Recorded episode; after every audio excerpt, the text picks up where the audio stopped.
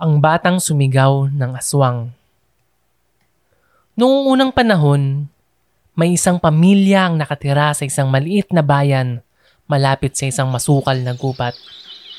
Ayon sa kwento, may nakatira raw rito na isang nakakatakot na aswang kaya't pinagbabawalan ng mga bata na lumapit dito. Tatlo lang silang nakatira sa isang maliit na kubo malapit sa masukal na gubat. Isang mga ngaso ang tatay, samantalang nagbebenta ng halamang gamot ang nanay. Ang kanilang anak naman ay araw-araw na mag-isang naglalaro.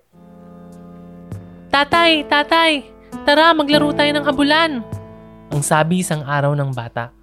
Anak, hindi mo ba nakikitang abala ang iyong tatay? Buti ka pa, laro ka lang ng laro habang iniisip ko parati kung ano ang kakainin natin araw-araw. Huwag mo nga akong guluhin. Malungkot ang bata na umalis at naisipan nitong lumapit sa kanyang nanay. Nanay, nanay, tulungan ko po kayo dyan. Ang sabi ng bata. Mahabaging langit, nandito ka na naman. Pwede bang lumabas ka muna at nakakistorbo ka rito? Ang sigaw ng kanyang ina. Malungkot ang bata na umalis at naisipan niyang maglaro sa gubat. Habang naglalaro sa gubat, may narinig siyang isang kaluskos. Natakot siya sapagkat naalala niya ang kwento tungkol sa aswang na nakatira rito. Dahan-dahan siyang naglakad habang pinagmamasdan ang paligid. Nang biglang may isang hayop na tumalon galing sa damuhan. Aswang, tatay! Aswang! Ang sigaw ng bata. Narinig ito ng kanyang tatay na nasa di kalayuan kaya't tumakbo siya patungo sa anak. Nasaan ang aswang? Tanong ng kanyang tatay. Nasa may damuhan po, ang sabi ng bata. Nang lumingon sila sa may damuhan, nakita nila ang isang kuneho na masayang tumatalon. Lecheng bata ka, oo. Bakit ka nagsinungaling na may aswang? Hindi mo ba nakikita na abala ko sa pangangaso? Hindi mo ba alam na wala tayong makakain kapag wala akong nahuling hayop? Ang sigaw ng ama at taglian nitong umalis. Kinabukasan, naisip niya na muling maglaro sa gubat. Masaya siyang naglalambitin sa mga puno nang biglang may narinig siyang kakaibang tunog sa itaas ng puno. Aswang, nanay! Aswang! Ang sigaw ng bata. Narinig ito ng kanyang nanay sa di kalayuan kaya tumakbo siya patungo sa anak. Nasaan ang aswang? Tanong ng kanyang nanay. Nasa may puno po, ang sabi ng bata. Nang tumingala sila sa may puno, nakita nila ang isang kwago na nakikipaglaro sa isa pang kwago.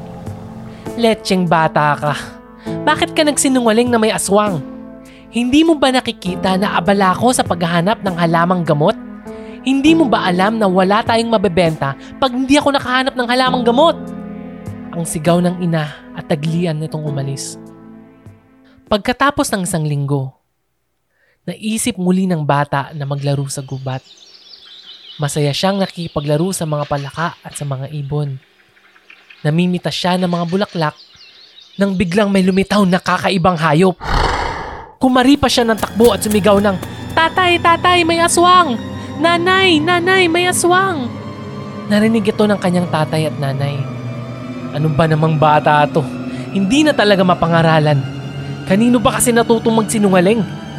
Ang sabi ng tatay sa kanyang sarili. Ang tigas talaga ng ulo. Hindi niya na naisip kung gaano kahirap ang buhay at nakuha pang magpapansin. Ang sabi ng nanay sa kanyang sarili. Sigaw ng sigaw ang bata upang humingi ng tulong. Ngunit hindi siya pinansin ng kanyang tatay at nanay. Pagkatapos ng ilang sandali, tumahimik ang buong kagubatan. Wala kahit isang huni ng ibon o kaluskos ng hayop ang maririnig. Pagkatapos ng tatlong araw, napansin ng mag-asawa na nawawala ang anak. Hinanap nila ito kung saan-saan hanggang mapadpad sila sa loob ng gubat. Habang naglalakad ang ama, napansin niya ang tsinelas ng kanyang nawawalang anak at agad niyang nakita ang wala ng buhay na katawan nito. Kasama ng kanyang asawa, niyakap nila ng mahigpit ang anak. Bakit nangyari sa iyo to, anak? Binigay naman namin ang lahat para sa iyo. Paano na lang kami ngayong wala ka na? Umiiyak na sinabi ng mag-asawa.